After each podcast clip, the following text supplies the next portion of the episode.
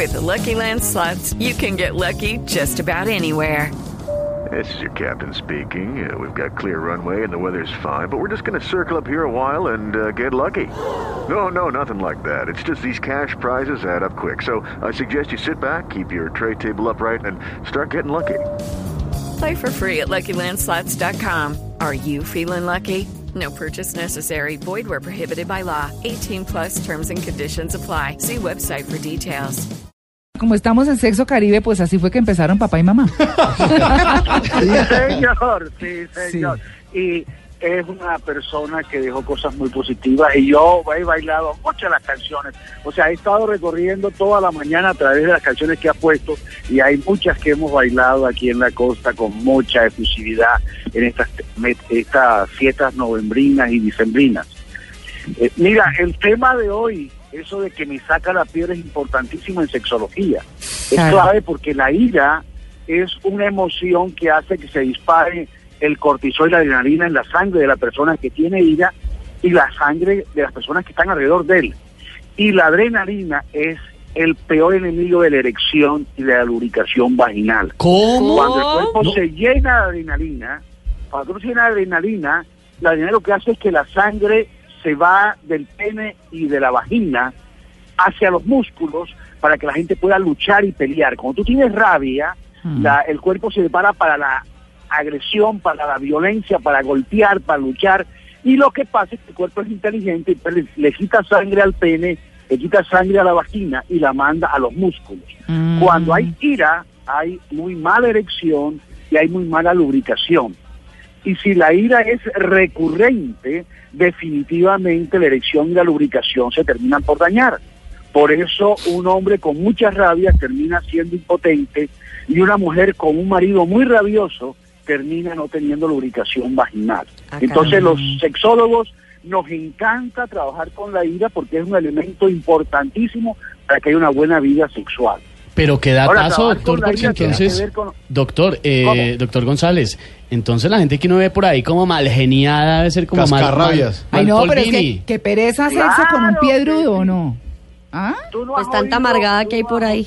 Sí, no. ¿Y ¿Tú no tipos? has oído el chiste de la vieja que anda peleando con todo el mundo que la gente dice en la oficina, esa vieja le hace falta que le den? Ah, que No, le sacudón.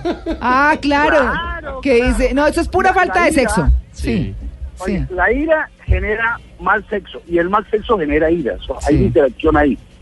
Y definitivamente en eso lo clave es lo que Mauricio decía hace como una hora, del entrenamiento.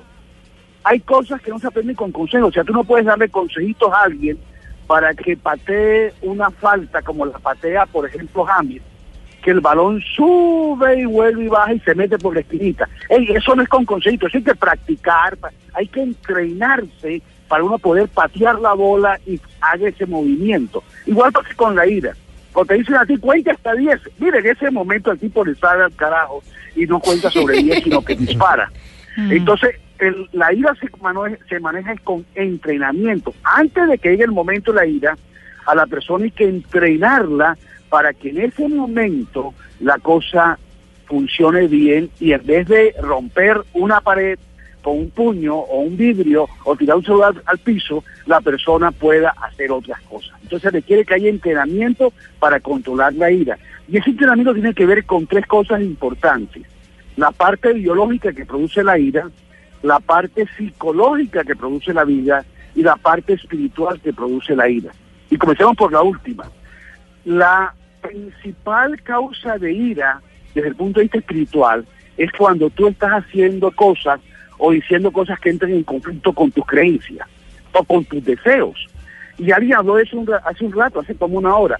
Por ejemplo, cuando un tipo tiene tendencias homosexuales y tiene mucho miedo de reconocer eso, le da mucha ira a las cosas homosexuales. Sí. Y se vuelve un enemigo de la homosexualidad. Y en el fondo, esa ira que él tiene hacia lo homosexual tiene que ver con el conflicto espiritual que él tiene de sentir deseos homosexuales y no quererlos presentar porque le da pena o le da miedo.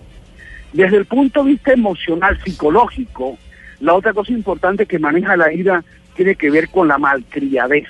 La gente malcriada, la gente que hace pataletas, desde, desde muy chiquitos, tiene que ver la ira con la forma como educaron a las personas. Y hay personas adultas que todavía reaccionan como un niño, como una niñita, ante una situación en que se presenta algo que a ellos no les gusta. No, no, pueden- no tienen tolerancia para aceptar lo que no les gusta y arman una patadita terrible. La pataleta de que adulto es, pe- entrenarlo. es peor, ¿no, doctor? Oh, la claro. pataleta de adulto es Claro terrible. sí. Es terrible. Y hay que entrenar a esas personas para que aprendan a no hacer pataletas. Y por último, desde el punto de vista físico, biológico, hoy sabemos que hay una gran relación entre ira y el funcionamiento del hígado. En otras palabras, hígados enfermos producen irritabilidad. Y gente irritada, gente con ira, enferma el hígado. Hay una relación ahí entre hígado y la ira. Y hay que trabajarla y hay técnicas para biológicamente trabajar, por ejemplo, desintoxicando el hígado. Y cuando el hígado se desintoxica, la ira baja, comienza a disminuir la irritabilidad de esa mujer o de ese hombre. Sí. Pero en términos generales, lo importante, el mensaje que quiero darle a los oyentes, es que cada vez que usted tiene ira, se está dañando su vida sexual y la de su pareja. Así que piénselo. Sí, pero doctora, si le llama la atención, busque un entrenamiento. Hay gente que entrena, hay psicólogos, psiquiatras, entrenadores como el de la felicidad, como Mauricio, que te entrenan para que tú no seas esclavo de la ira cuando las cosas no salen como tú quieres. sí, doctor, pero hay parejas que les encanta agarrarse, ponerse furiosa, tratarse mal para luego tener sexo de reconciliación. Uy. Eh, o sea, que de la ira salen unos de grandes sexos reconciliatorios. es una variante patológica, igual que hay gente que viola y con ira y con ir- irritabilidad eh, hace daño y viola.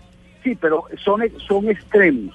Lo normal en la gente es que cuando hay ira, la adrenalina dañe en la sexualidad.